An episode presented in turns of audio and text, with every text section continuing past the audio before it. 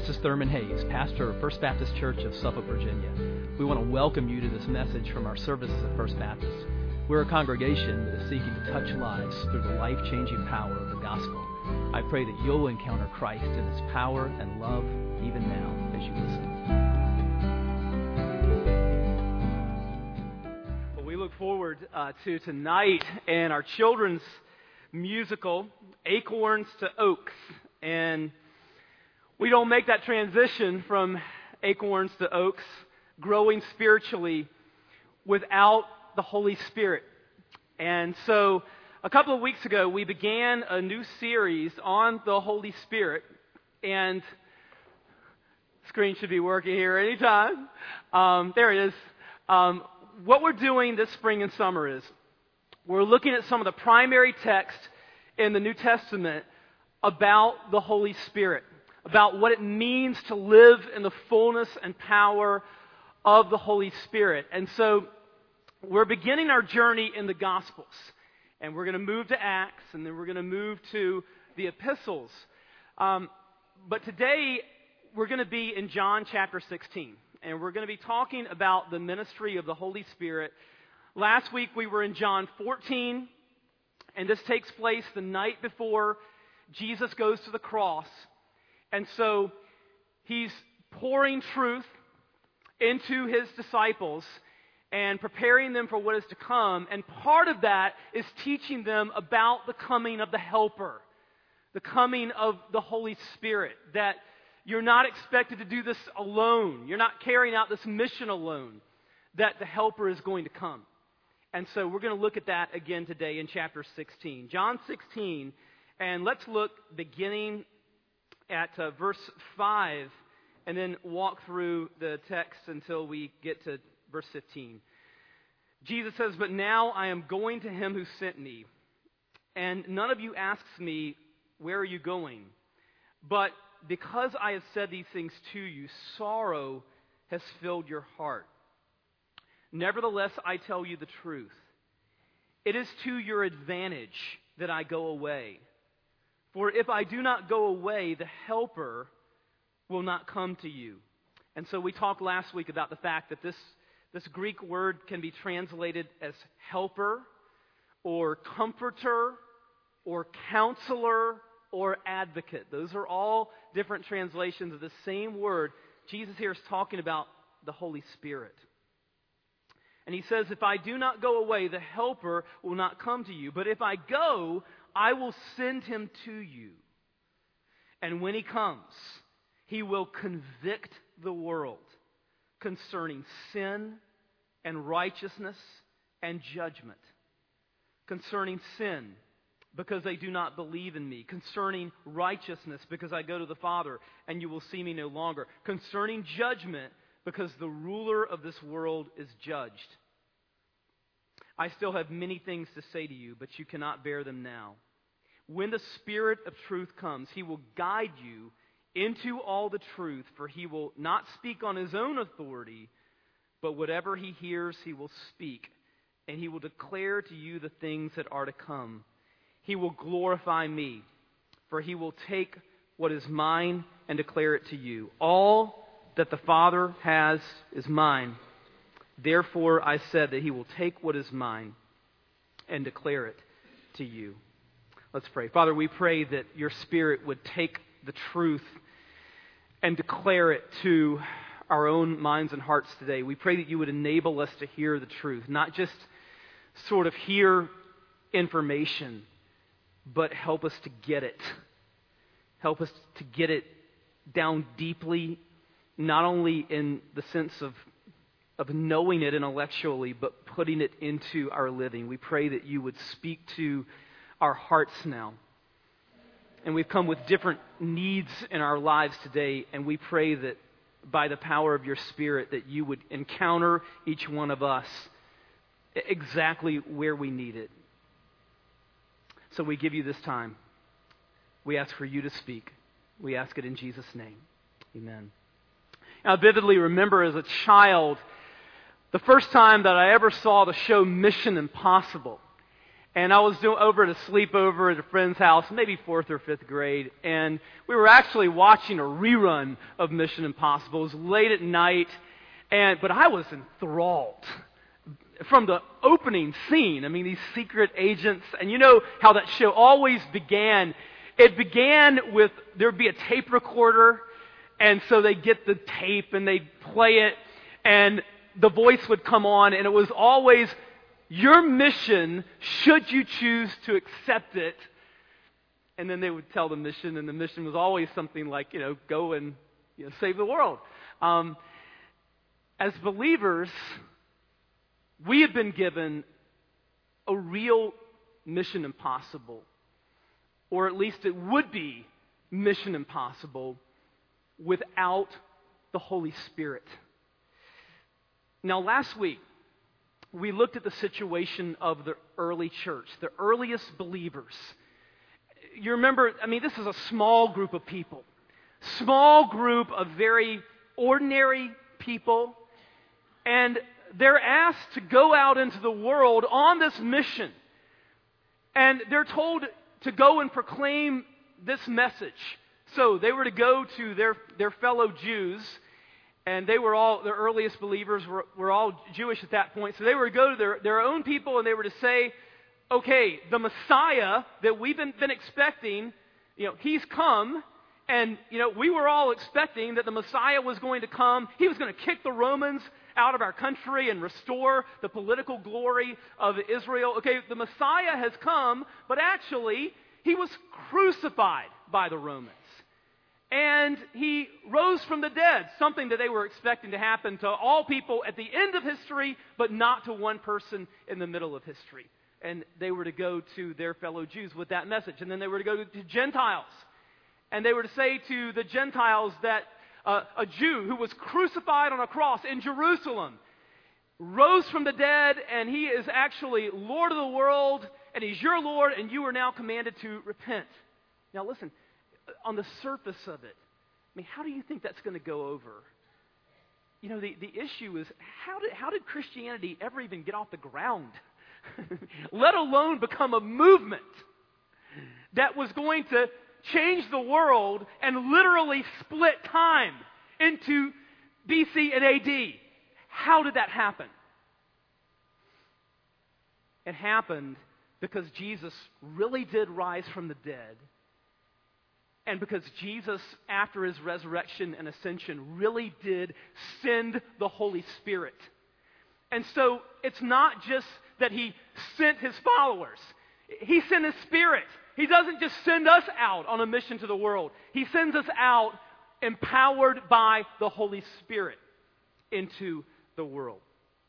Now, this text is very unusual. It's different than most of the texts that we're going to look at in this series because most of the texts in the New Testament about the Holy Spirit are about the Spirit's ministry in the lives of believers, right? His ministry in the church. They're about how the Spirit empowers us and, and, and guides us, how the Spirit produces the fruit of the Spirit in our life and gifts us for ministry and sanctifies us, cleanses us, grows us as believers. This text is about the Spirit's ministry to people who are still in unbelief. It's about his ministry to the world. Now, in a moment, we're going to talk about that. And, we're going to see three things that the Spirit uh, does in his ministry to the world. But before we do that, we need to see the need of the world for the ministry of the Spirit. And the world needs the ministry of the Holy Spirit because the world is broken. Wednesday afternoon, there was a Major League Baseball game played at, at Camden Yards in Baltimore in front of 48,000 plus empty seats because of the chaos going on in a major American city. They could not guarantee security for a crowd because of the chaos that was going on in the streets outside. That same day, I was called to go and minister to some people, not from our church, but just in our community. And just sitting down and listening to them tell their story. and it was just this story of incredibly, uh, it's an incredibly sad story about just incredible dysfunction and about the wreckage, the devastation left in generations of lives in this family because of sin. That same day, I clicked into an email from Nashat, and he was asking for our prayers. He asked, was asking me to, to ask you to pray because he's getting ready to head back to North Africa. And he wanted us to pray for the widows of the men who were martyred on his last trip there as ISIS was killing believers. He wanted us to pray for their widows. And, and when I read that, I thought of something that Jesus says here at the beginning of, of chapter 16. He says, Indeed, the hour is coming when whoever kills you will think he is offering service to God. That's what's happening today in the Middle East and North Africa. And they will do these things because they have not known the Father nor me. I'm telling you, the world is broken. And it's broken because people don't know their Creator and they don't know His Son. And, and as followers of Christ, we know that the problem is not just out there, the problem is in here. It's in our own hearts. There was a, a British newspaper one time that uh, sent, sent out a question to 100 leading British intellectuals. And the question was, What's wrong with the world? And the Christian writer G.K. Chesterton wrote this back What's wrong with the world? I am. The brokenness of the world, it's not just out there, it's in here. We, we know that as Christians. We're just forgiven sinners ourselves. There's a brokenness within each one of us. And if we were sent out into such a world, to such people, on our own, in our own strength, our own power, it would be mission impossible. But He doesn't just send us, He sent the Spirit. The Spirit is working in the hearts of people. He has done a work in our own hearts. So, what does He do? What is the Spirit's ministry to people who are still in unbelief? First of all, the Spirit convicts concerning sin. So, Jesus says, in verses 7 and 8. Nevertheless, I tell you the truth. It is to your advantage that I go away. For if I do not go away, the Helper will not come to you. But if I go, I will send him to you. And when he comes, he will convict the world concerning sin and righteousness and judgment. Now, the Greek word that's translated as convict here, when it says the Holy Spirit convicts, of sin, righteousness, and judgment. To convict here, this word means it's, it's a word that was used of, like a prosecuting attorney. A prosecutor cross examines the guilty and he, he exposes their guilt. Now, this is very interesting because last week we saw that one of the ways that you can translate this word which is translated as helper here in verse uh, 7. One way that you could translate it is advocate, which means it's like a defense attorney. And so, in the lives of believers, the Holy Spirit is our advocate. He's like a, a defense attorney. But in the lives of unbelievers, the Holy Spirit is more like a prosecutor who is cross examining and exposing their guilt. Now, why does he do that? Because he loves them. It's done out of, of pure love. Eh, listen, if you love someone and you see them in the process of ruining their life, if you love them, you're going to be willing to get tough with them. I mean, you're going to be you're going to be willing to, to come alongside and, and, and, and help them to, to, to try to help them to see the choices that they're making and, and what, what those choices are going to lead to. Uh, you're, out of love, you're willing to get tough with them. And, and that's what the Spirit does. He, he has to do that because he has to, people have to see the reality of their situation.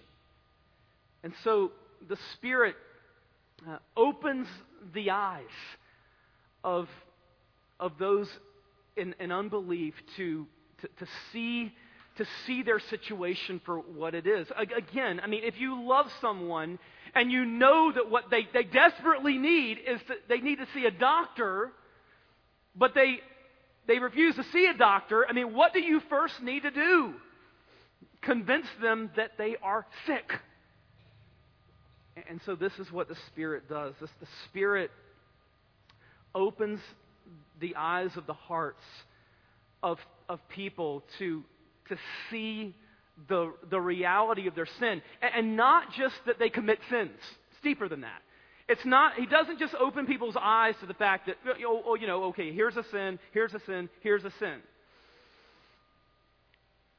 He opens their eyes to understand that there's a heart problem. That it's not just that we commit sins. Okay, it's that we commit sins because there's something deeper going on. There's a problem in our hearts. Theologian R.C. Sproul puts it this way He says, We are not sinners because we sin, we sin because we are sinners.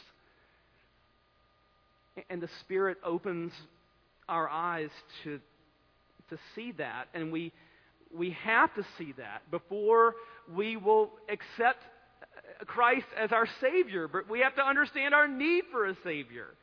It does no good if people don't, if, if people don't understand their need, they're not going to be, be reaching out for a Savior. You know, if, if I was walking into church today, and let's say I was walking up the steps, and one of you came along and said, and you grabbed my arm and you said, "Hey, let me help you up the steps." You know, I'm going to be, think, I'm going to say, "Oh no, it's okay. I'm, I'm good, thank you." And inwardly, I'm going to be thinking, "What's does something appear to be wrong?"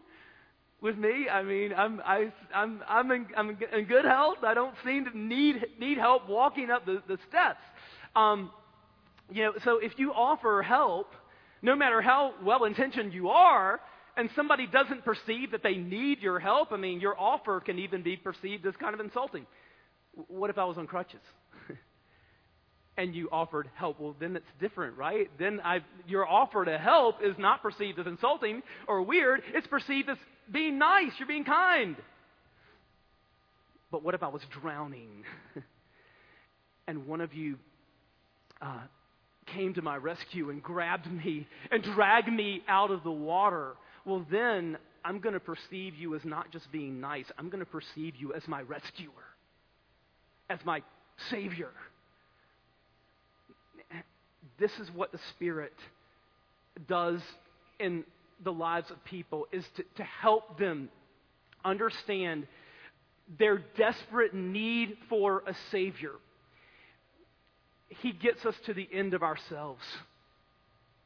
He brings us to the end of ourselves so that we despair of our ability to save ourselves.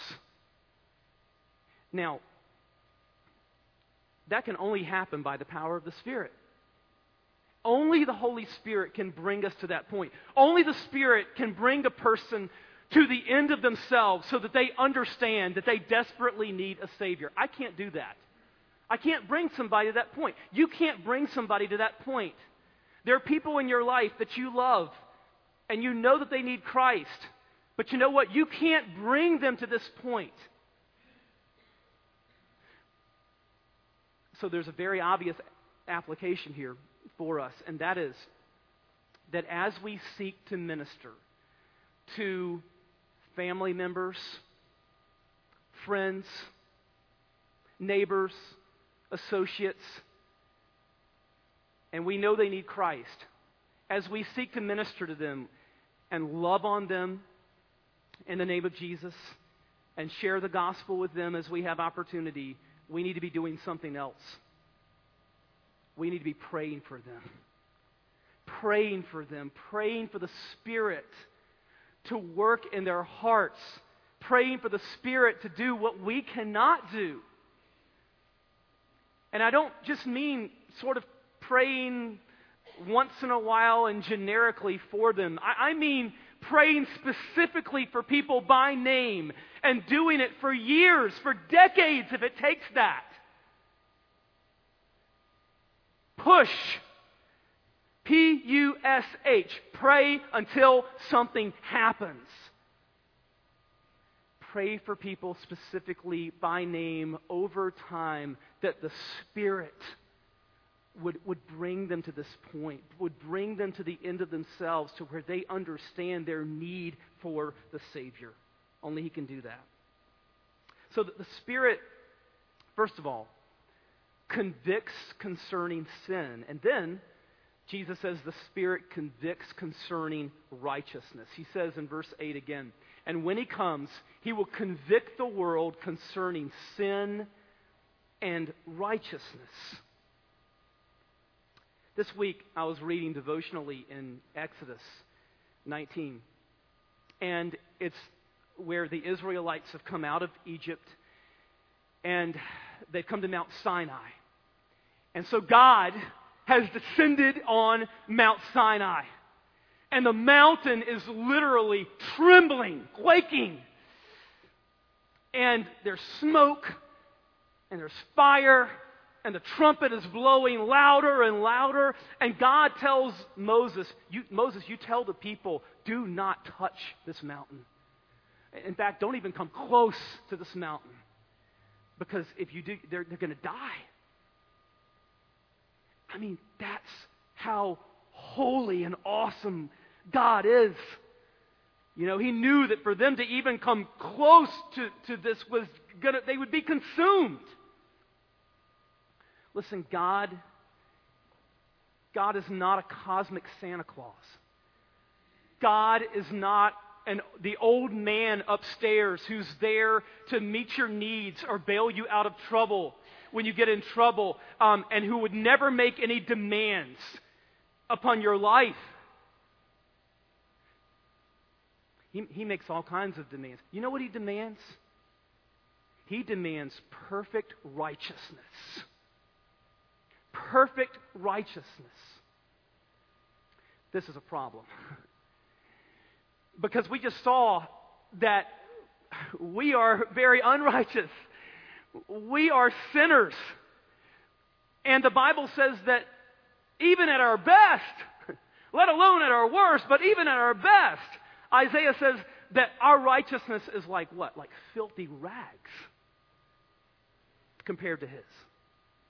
I had a, a, a, a professor in seminary who was a former missionary in Japan. And he told us a story one day in class of when they were serving in Japan. One day they, they were up on top of a mountain and it began to snow. And they had a, a little dog that they just thought our dog is about as white as a dog can get. And they thought that until the point when their little dog got out and began to frolic in the snow. And suddenly their dog's fur, which they had thought of as being so white, it just looked dirty, dingy, compared to the, the purity of that, that new fallen snow. You know, God's righteousness, God's holiness is something that, you know, even at our best, you know, the Bible says our righteousness is, is, is like filthy rags. I mean, so, I mean, what are we to do? God is holy. He's perfectly righteous, and He demands perfect righteousness. Okay, here's the good news, the best news in the world. There is a righteousness not our own that has been provided for us. It is the perfect righteousness of Jesus Christ. And it is credited to those who believe in Him. When we trust in Christ, the perfect record of His righteousness is credited to us. Even though we are unrighteous, we are clothed in the perfect righteousness of Jesus. C. Everett Koop was a brilliant pediatric surgeon in Philadelphia, and he later became Surgeon General of the United States in the 1980s. And as a young man, he began to attend church in Philadelphia, and he was not yet a Christian. But as he heard the message of Christianity, he, he came to two conclusions. Dr. Koop came to the conclusion, first of all, that either his sins were going to be on his shoulders or on Christ. And either he was going to stand before God one day in the record of his own righteousness or in the record of Christ's righteousness. And he trusted in Jesus. And, and see, who brought him to that point? Who opened the eyes of his heart to see that? It was the Holy Spirit. The Holy Spirit uh, convicts concerning righteousness. Listen, Christianity is not about you developing a righteousness to present to God one day. Christianity is about God giving you a righteousness, not your own, but the righteousness of Christ the moment that you trust in Christ. And that can happen now, can happen today. Turn to the Savior, trust in Him, rely on His perfect record of righteousness. Now, the Spirit brings us to that point. So, the Spirit convicts concerning sin, concerning righteousness, and then concerning judgment. The Spirit convicts concerning judgment. And so, Jesus says, when He comes, He will convict the world concerning sin and righteousness and judgment. Now, before the end of this night on which He's talking, the world is going to think that Jesus is the one who's been judged. It's Jesus who is going to be arrested in the garden later on this night. Jesus is going to be subjected to a mock trial and mocked and spat upon and beaten and the next day crucified, executed on a cross as a criminal. And the world is going to think that it's Jesus who has been judged, who's been condemned.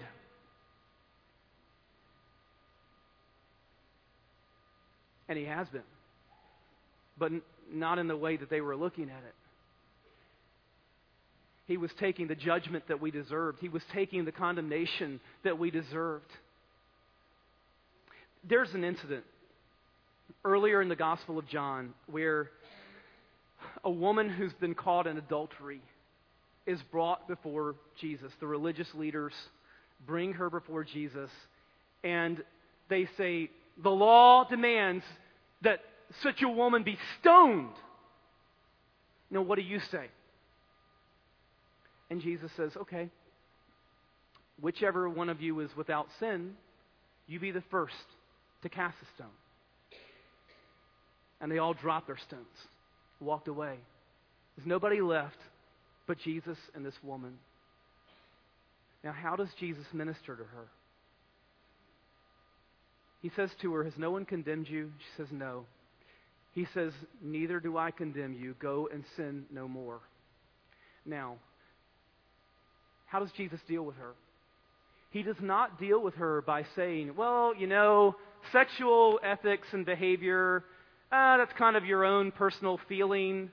It's whatever you feel is right. Okay, so, I mean, whatever's true for you, whatever's right for you, whatever you feel like, uh, regarding issues of morality, sexuality, okay? Uh, I'm not going to make any judgments about that. Doesn't say that. Nor does Jesus deal with her by saying, You are really a rotten sinner. What does he do? He says, Neither do I condemn you. Go and sin no more. But, you know, the issue, but why doesn't he condemn her? Why? It's because Jesus knew that he was going to be condemned for her. It's because Jesus knew that ultimately he was going to take the stoning, he was going to take the spearing. Okay, he was going to be spat upon and put on trial and put to death and hung on a cross. He was going to be condemned in her place. And in yours and in mine. That's why, that's why he, he doesn't condemn her. because he knows he's going to be condemned for her. And he knows that he's going to rise from the dead, which ultimately is going to condemn Satan and seal his doom and strip him of his greatest weapon against us, which is death, so that we can live, live free. Now, speaking of living, let's talk about a couple of applications here. If you're not certain that you're a Christian, then understand this. You will one day stand before a holy, righteous God. And the issue on that day is going to be is your sin resting on your shoulders or on Christ? Are you going to stand before a holy, righteous God in the record of your own righteousness? Or are you going to stand with the record of Jesus Christ credited to your account. Turn to Christ. Trust in Him. The door is open. He loves you. If you are a Christian, the application is that we're sent out on this mission, not alone, in the power of the Spirit. We need to accept this mission Okay, and understand that we're not doing it in our own strength, but you know, that we're to boldly go out. You're entering a mission field. You're entering a world that desperately needs a Savior. When you leave here today, when you leave our church campus, you are entering the mission field. It's not just overseas, it's here. It's the people in your life.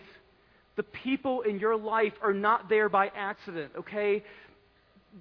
God has positioned you in their lives strategically. Love them in the name of Jesus. Share the good news about Jesus with them and pray for them. Pray specifically. Pray, persevere in prayer for them. That the Spirit would do in their lives what only the Spirit can do. You know, we talked about the fact last week that the helper has come. Okay, he's our comforter. He's our counselor. We don't, he's our advocate. Okay, we don't have to do life alone anymore. We do it in the power of the Spirit. Okay, that's reassuring, but with that reassurance comes responsibility. If the, if the Spirit has come, then what is our excuse for living at the level at which many of us are living? Let's pray. Father, we, we pray that you would help us to live in your strength, in your power. Help us to humbly rely upon the Spirit's power moment by moment uh, as, we, as we seek to live for you, as we seek to go forth uh, and love others in Jesus' name and, and, and share the gospel with others and pray for others. Father, I pray for anyone here who came into this room today not certain of a relationship with you, I pray that you would deal with them um, by the power of your Spirit. Open eyes of hearts to, to see the truth. We pray that you would work in our hearts as believers to, uh, to go forth on mission and, and, and living with a, a resource, a power, helper that is so much greater than us and that you would be transforming our lives profoundly as we live life in the Spirit. We pray it in Jesus' name. Amen.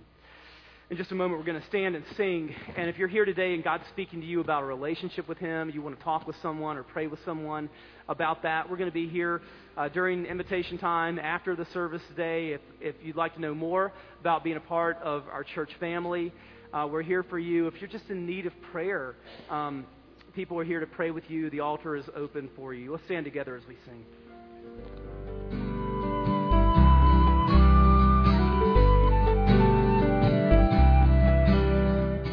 I hope you've been blessed by this message.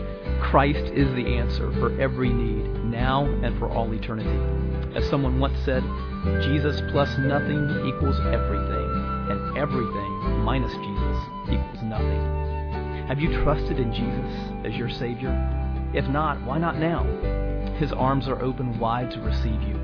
It may help to pray a prayer like this Father, I know that you are holy and that I have sinned and fallen short of your glory. I know that you are a righteous God who must punish sin, but I believe that your Son Jesus took my punishment for me, died in my place, and rose from the dead so that I could have eternal life. Right now, I turn to Jesus and trust in his finished work for me. In his name I pray. You know, the Bible says this in John 1.12. To all who did receive him, who believed in his name, he gave the right to become children of God. And that means that if you've received Christ, God has adopted you as His beloved child, His very own son or daughter. Just imagine it. Almighty God, the Lord of this universe, the one who possesses all authority in heaven and earth, is now your loving Father, and you are His child. You say, I love Him. How can I honor God with the rest of my life? Well, when you love someone, you want to spend time with them. We get to know God through His Word, through prayer, and through His people. I would encourage you to pick up a copy of the Bible and begin to read it. Begin to pour out your heart to Him in prayer. And find a church family where the Bible is preached, where Christ is exalted, and where His love is flowing. If you're local, I want to invite you to the church I pastor, First Baptist Church of Suffolk, Virginia. I'd, love to meet you and help you in your Christian journey.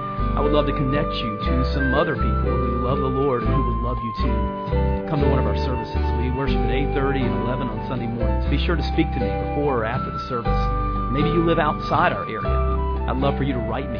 My email is pastor at fbcsuffolk.org. Tell me what God is doing in your life. If you have spiritual questions I could help you with, please let me know.